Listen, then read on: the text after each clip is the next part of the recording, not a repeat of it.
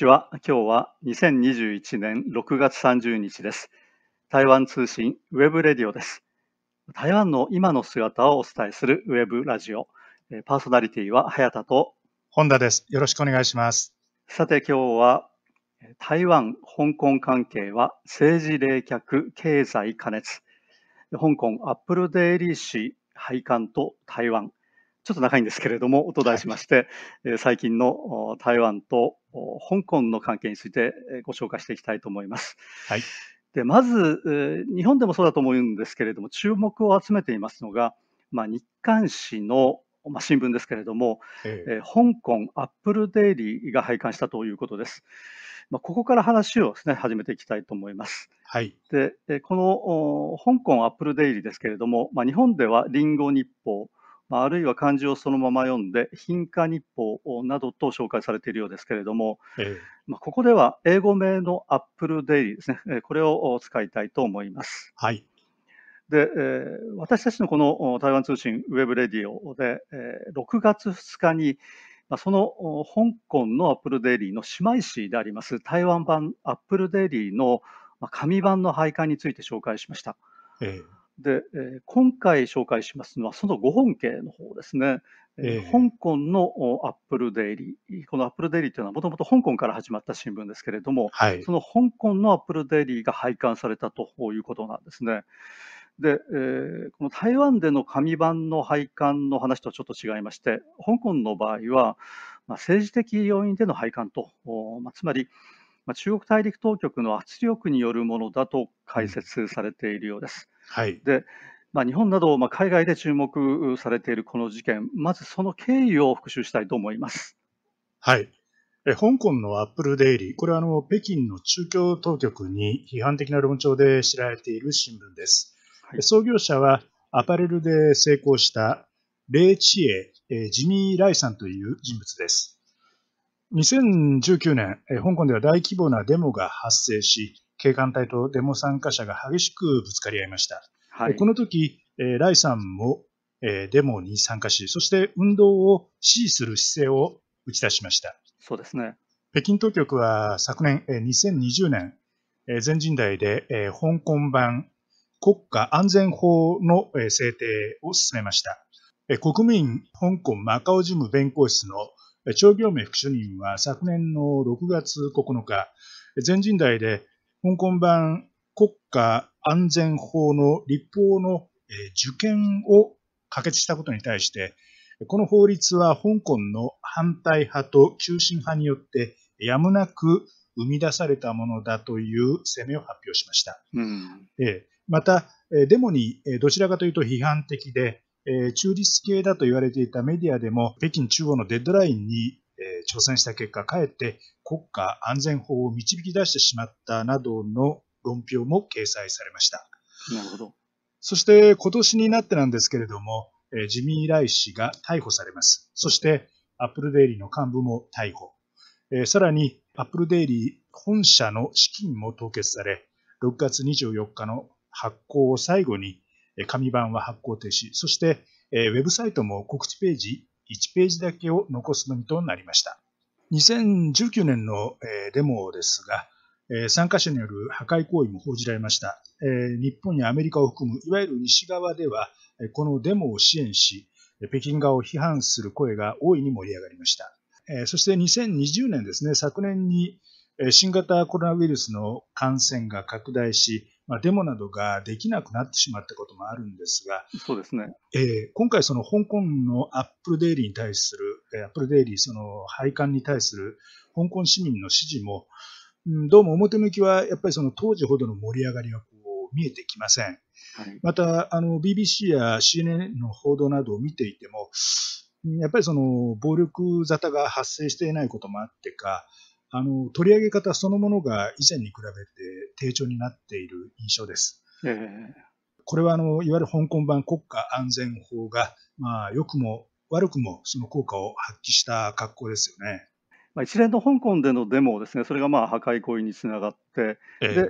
ーそれに対してまあそれを抑えるために、まあ、警察ですね、香港うん警察もです、ね、非常に、まあ、暴力的だというふうに、まあ、批判をされることが多かったんですけれども、えー、結局、中国大陸の方は、まあ、香港版の国家安全法ですね、まあ、これはまあいわゆるですけれども、はい、法律を制定して、えーまあ、締め付けを強化していくわけですけれども、えー、まあ、このです、ね、中国大陸当局が、まあ、そうした法律を制定しなければいけなくなったということは、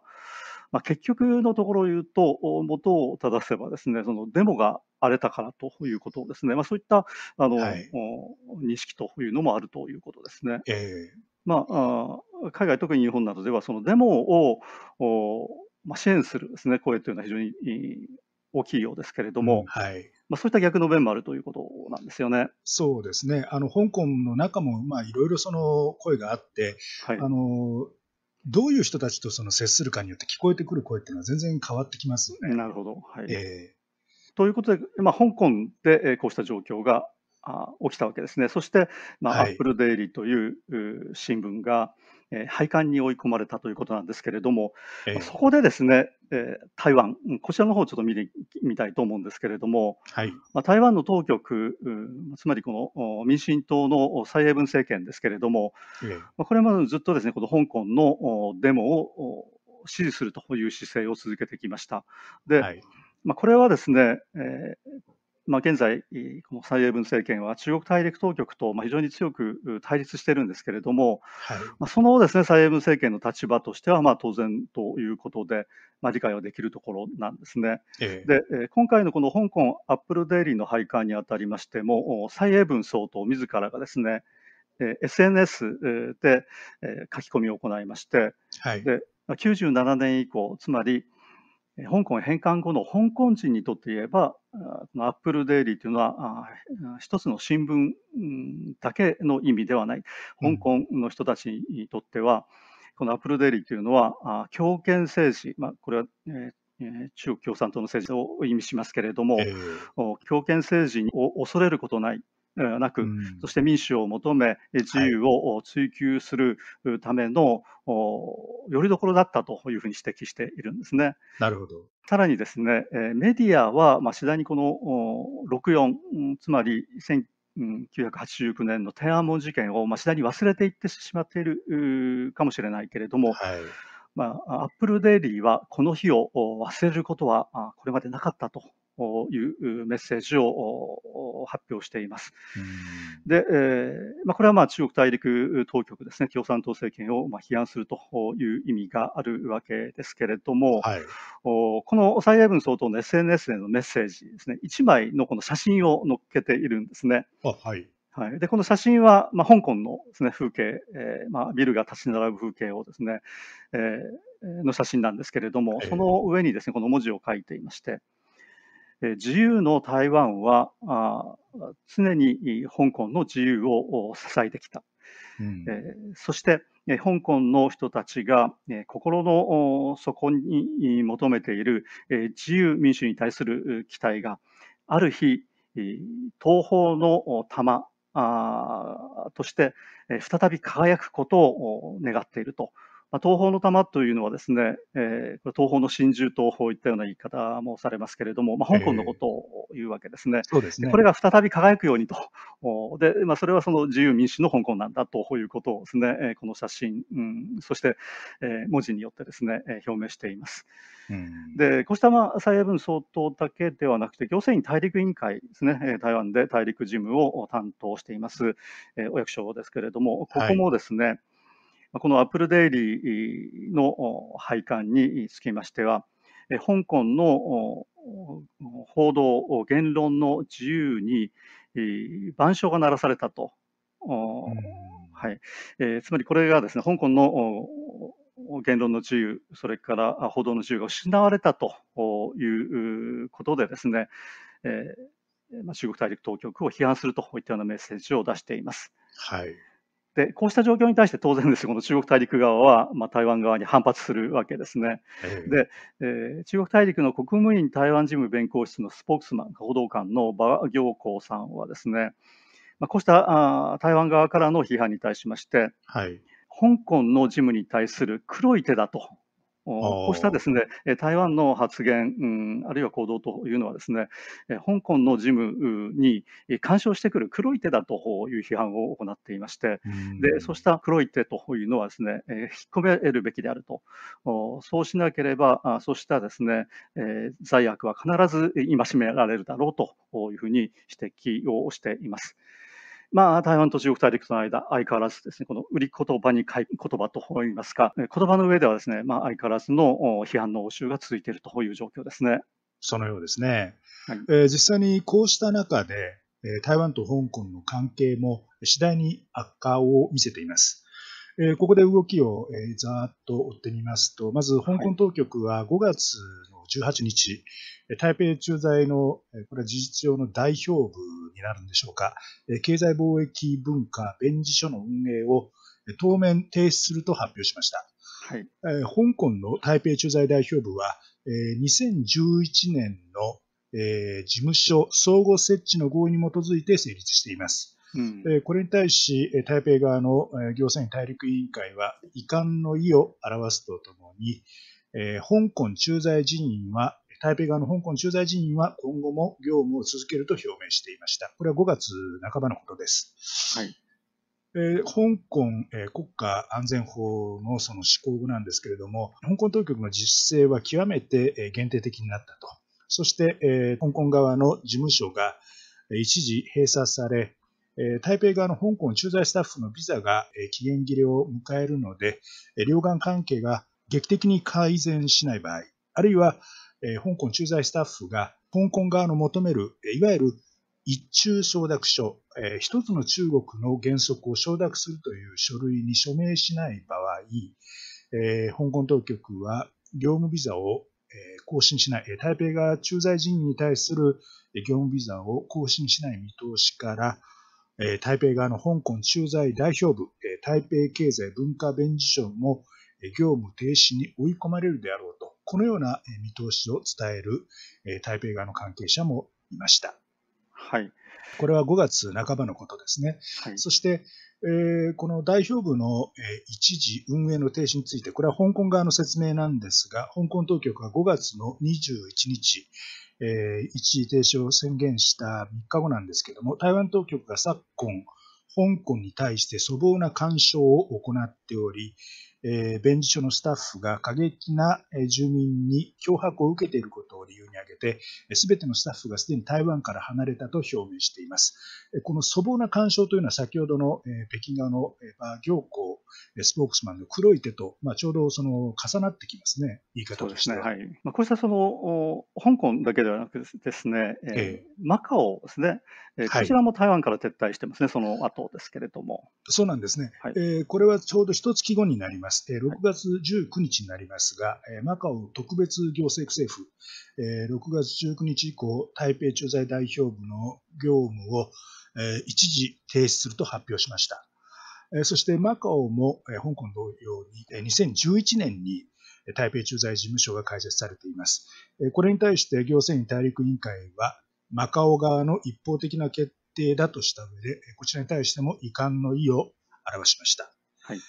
えまた、え2019年、19年の1月からマカオ当局が台北側のマカオ駐在スタッフ、駐在人員に対して不合理な政治的な要求を行い、この不合理な政治的要求というのは、あの一つの中国の原則に対する、ま、同意を求めるといったことも含めてなんでしょうが、えそのようなことがあったので、正常な人員の配置ができない、運営ができないと、え北京側を非難しています。これに対してですね、えー、北京側の国務院台湾事務弁公室スポークスマンの馬行幸氏は、マカオの、えー、台北駐在事務所の一時閉鎖について、民進党当局はその原因をよく分かっているはずだ。いかなる歪曲も、えー、釈明も無用だと発言しています。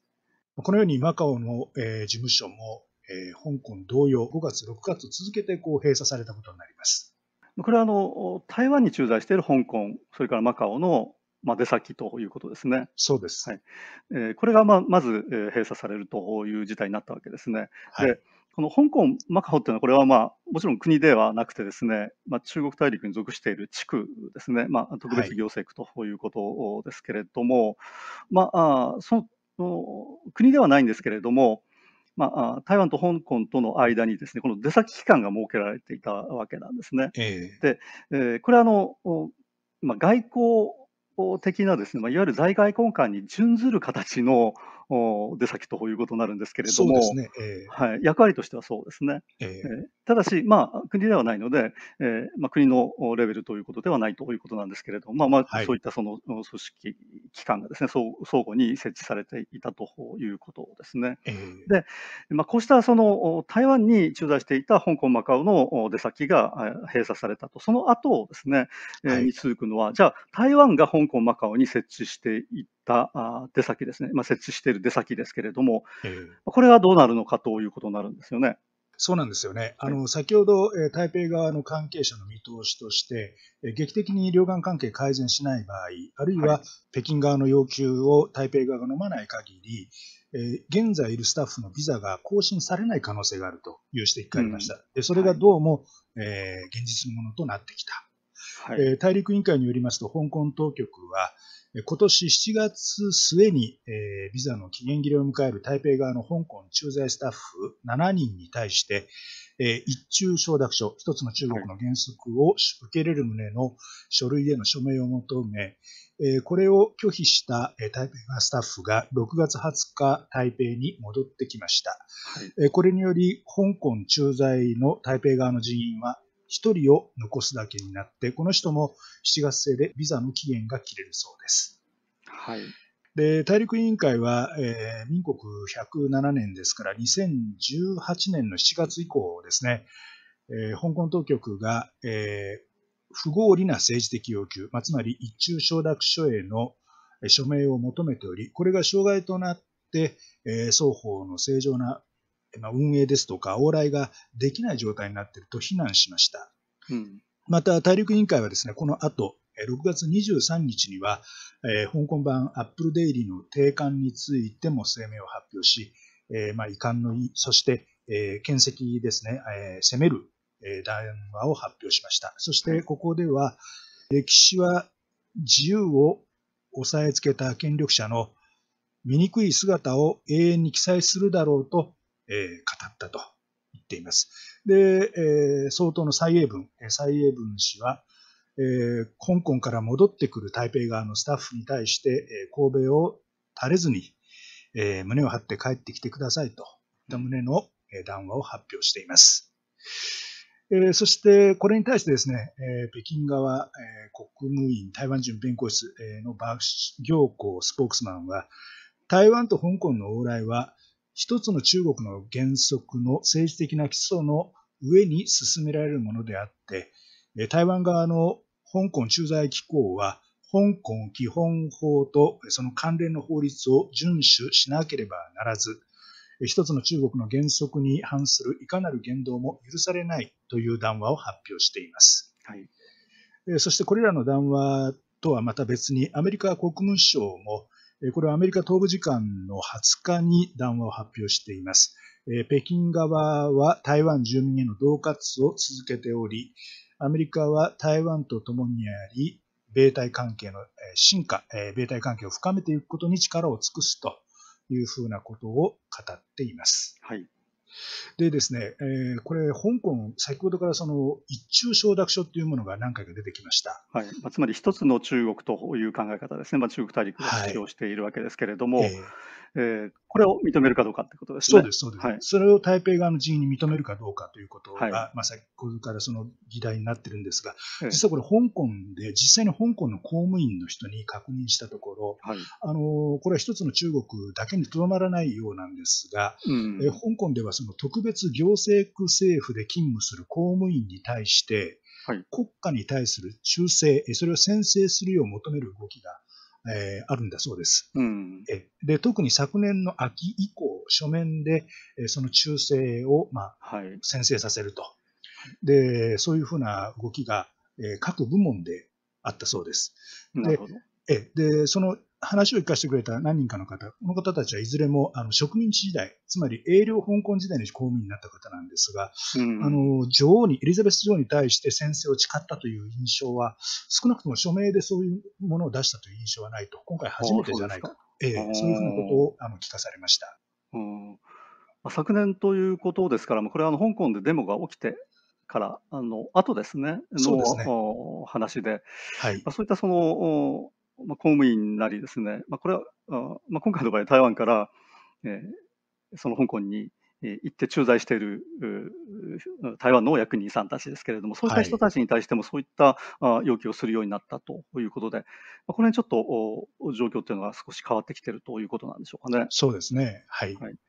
まあ、ただですね、この一中承諾書、一つの中国という考え方を認めるかどうかということですね。えで以前はこうした要求はされなかったんですね。はい。えー、ところが、その蔡英文政権がですね誕生して以降、まあ、蔡英文政権は、まあ、中国大陸側が求めています一つの中国に関するですね、今いわゆる92年コンセンサスというのがあるんですけれども、えーこの92年コンセンサスを認めるように要求しているんですけれども、まあ、蔡英文政権はこれを認めていないとつまり大陸側が主張する一つの中国ということは、台湾としては認められて、認めることができないというのが蔡英文政権の、まあ、立場ですよね。はい、で、えー、その蔡英文政権になってからですね、実はこれまでもこの一中承諾書というのをサインするように、えー、台湾から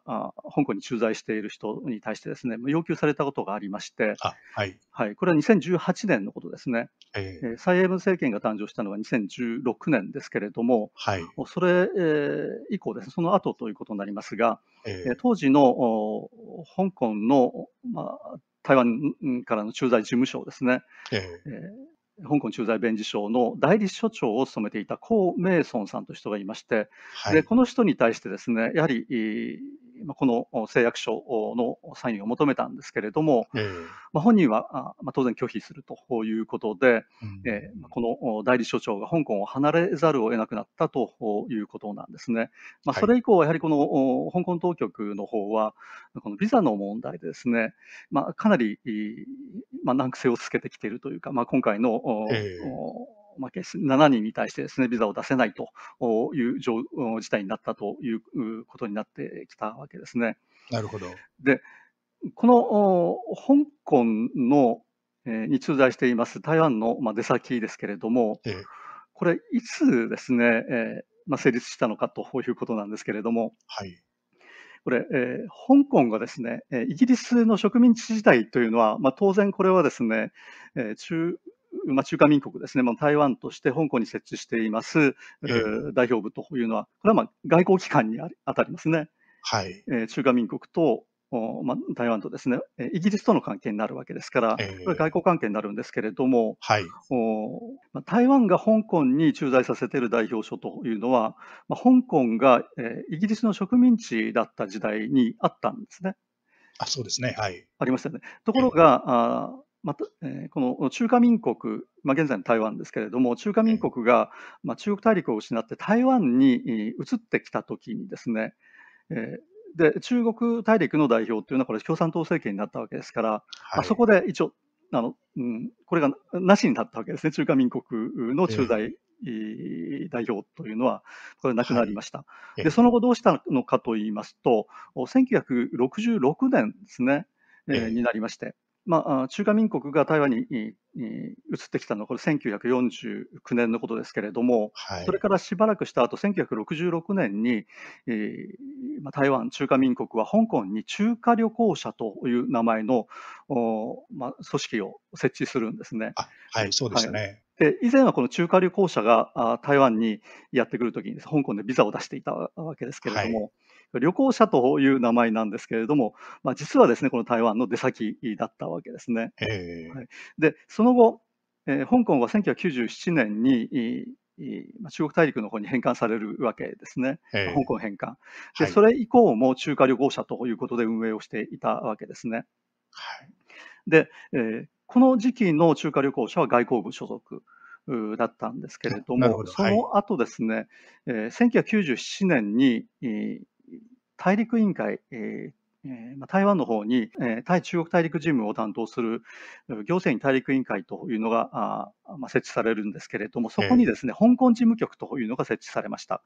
で、まあ、それによって、えー、中華旅行者はあ行政院大陸委員会の管轄下になるんですね。で、それがまあ現在まで続いているわけですけれども、えー、おではその中華旅行者という名前でそのままいいのかどうかということになるわけですね。はい、で、えーやはりちょっと出先機関として、え旅行者という名前はまずいんじゃないかということになり、なるわけですけれども、はい、でえこうした中でですねこの国民党の馬英九政権の時代、これは2008年からあ2016年までの8年間の時代ですね、国民党の馬英九政権時代。で、この時に、まあ、先ほど本田さんが言いました2011年ですね、の時に双方の間の話がまとまりまして、で、この中華旅行者の名前を台北経済文化弁事所という名前に変更しています。はい、台北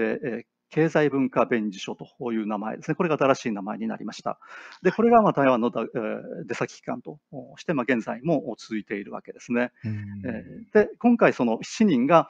台湾に引き上げてきたというのは、まあ、この台北経済文化弁事所の話なんですね。そうですね。はい、えー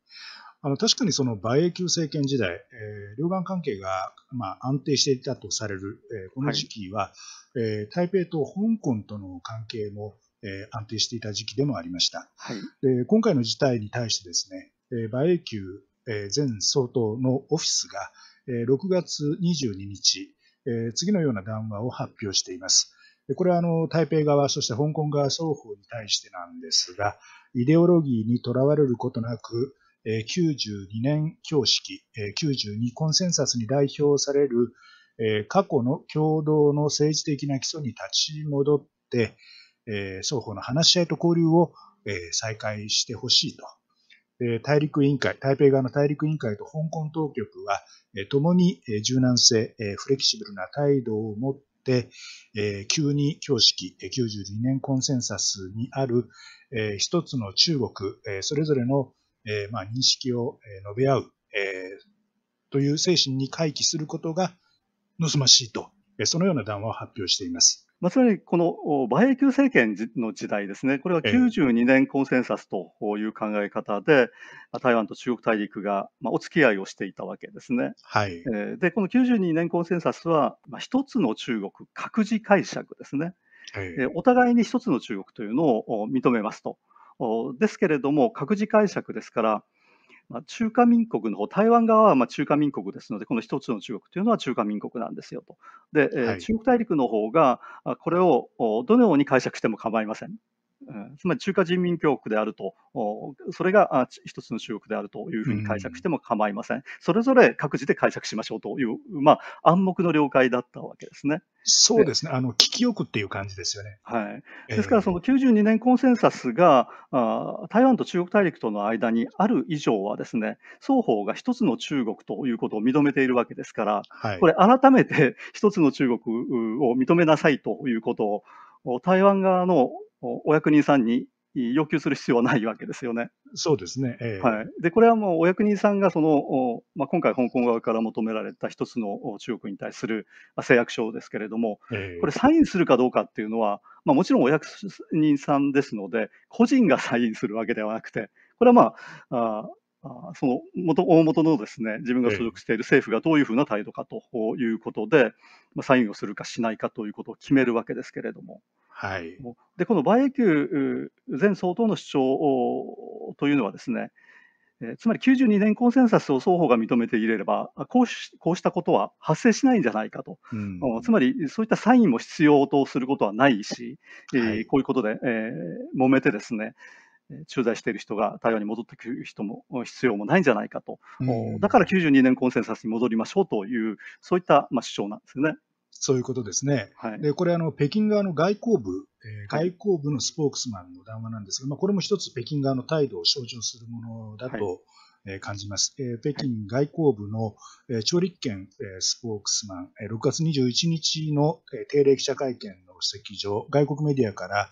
えこの問題で質問を受けました。これに対して、えこの問題は外交問題で問題ではないということで、はい、外国メディアからの質問に回答を拒否しているんですね。つまり彼らはこれはあくまでも一つの中国、内政の問題だと。外国メディア、そして外国勢力の介入は認めないというのは、これは北京側の立場なわけですね。はいまあ、この香港に続いて、やはりマカの方もですね、やはりこの一つの中国の承諾書に関して、えー、えー、同じような状況が発生してます。そうなんですよね。えっ、と、台北側のマカオ駐在、えー、弁事所の代理、えー、所長、陳家光氏が、この一中承諾書への署名を拒否し、彼のビザが6月27日で期限切れとなったため、台北に戻ってきました。はい、えー、現在、マカオ駐在の台北代表部、えー、目下その4人のスタッフを残すのみです。でこのマカオ駐在の、えー、中華民国の代表部なんですが、これはあの香港駐在の代表部とはちょっと事情が違いまして、えー、1989年に、えー、ポルトガル語の、えー、商標商標というかその名称で登記を行いました。えー、その時中国語の名称は付けられていませんでした。うん、で、1990年に中国語と英語の名称で、中マカオ台北貿易旅遊弁事所という名前に改められました。あのまあ、マカオはもともとその北京との関係があの香港とは違って非常にその緊密だと言われているところだったので、はい、まあ、その辺の事情も反映しているようですね。うんまあ、このようにですね、この台湾と香港、そしてマカオとの、まあ、いわゆる政治的な関係というのは非常にこの冷え込んできているんですね。えーところがですね、この経済を見ると実はそうではないんですね。で特にこの香港ですね、台湾と香港の貿易関係、これ非常に大きなものが実はありましてですね、これがさらに拡大しているという状況です。で、はい、えこの状況ですけれども、数字を見てみますと、今年4月ですね、え台湾の全貿易、え輸出、え貿易ですね、はい、えに占める香港の比率というのは8.9%なんですね。9%ということで。かなりの比率ありますね。これは2007年以来、一番高い比率なんですね。はい。で、えまあ、このようにです、この政治的な関係が冷え込んでいる中で、えこうしたその経済関係、特にこの貿易の関係が拡大していくというのは、実は蔡英文政権に入ってからずっと続いていることなんですね。なるほど。はい。で、えーまあ、香港の、まあ、台湾の貿易に対するですね、貿易の全体に対する比重というのはどのくらいかということなんですけれども、えー、台湾の最大の輸出先っていうのは中国大陸ですね。そうですね。で、えー、その半分ぐらいが香港なんですね。えー、なるほど。で、えー、2番目に多いのが香港なんです。で、一般にこの台湾の貿易統計ではですね、この中国大陸と香港があ一緒に計算されまして、中国大陸と香港向けの貿易ある輸出というふうに表現されますけれども、例えば今年ですね、1月から5月ですね、5月までの統計によりますと、中国大陸及び香港向けの輸出というのは、台湾の輸出全体の42.6%、はい、4割以上を占めるという状況なんですね。はい、で、えーまあ、その中でですね、香港はだいたい3分の1ですね、を占めていると。はいえー、中国大陸、香港向けの輸出の中の3分の1がですね、香港向けだというようなそういった状況なんですね。でただし、この香港向けの輸出というのはですね、えー、香港に輸出するのではなくて、香港から中国大陸に輸出するという、まあ、いわゆるその間接貿易、うんはい、香港がですね、えー、で積み替え港になっているという貿易が非常に多くてですね、えー、まあ、いわゆるその間接貿易というのが、あ昨年はですね、えー、14.4%増加していまして、はいえー、総額607億米ドルに達していると。で、えー、台湾と中国大陸との間のまあ、これ、香港を含めての貿易総額の22.8%を占めているということで、まあ、香港のですね、えー、この中継地点としての役割、非常に大きいということが分かります。で、そ、ね、の香港のに対するですね台湾からの輸出額ですけれども、えー、まあ、中国大陸が一番多くて香港というふうに紹介したんですけれども、その香港がですね2番目、そして3番目どこかといいますと、これがアメリカなんですね。はい、で、その香港向けの輸出とアメリカ向けの輸出、実はほぼ同じなんですね。ちょっとアメリカが少ないという状況ですね。ということは、かなりの比率を占めているということになりますね。非常に大きな比率ですね。えー、で、えー、その次に来ますのが、まあ、4番目ですけれども、輸出先として4番目が日本ですね。で、これが、まあ、あ香港やアメリカの半分ちちょっと少ないぐらいという状況ですね。で、5番目がシンガポールといったような順番になっていまして、で、いかにですね、この数字を見てみますと、香港が占める台湾ですね、えー、貿易の中で香港が占める位置づけというのは非常に大きいということがあ分かると思います。そうですよね。まあ、今日はあの前半、特に、えー政治的な関係の冷え込みを中心に、えー、紹介したんですけれども、あの先ほどずっと上がってきたその数値、特にその貿易の数値なんかを聞きますと、こう政治のあの冷え込んだ関係とその貿易が全然こう別のベクトルで動いてるっていうのを感じますよね。そうですね。えー、これはあの台湾と中国大陸との経済関係でも同じような傾向が言われていますが、政治的には、えー、両岸関係、そして台湾、香港の関係、冷え込みが深まってはいますが、経済関係はどうもそれとは別の原理で、その逆方向に動いているということが感じられました。うん。おそらくこの両方を見ていかないとですね、こうした関係、台湾、それから香港、中国大陸、まあ、マカオもそうですけれども、うん、これがあ実像がですねなかなか見えてこないのかなという感じがします。はい、はいさて、今回は台湾、香港関係は政治冷却、経済過熱、香港アップルデイリー支配官と台湾と題して、まあ、最近の台湾と香港の関係についてご紹介いたしました。なお、この番組の内容についてご意見、ご希望、ご質問などいただければと思います。パーソナリティは早田と本田でした。それではさようなら。ごきげんよう、さようなら。2021年6月30日、台湾通信ウェブレディオでした。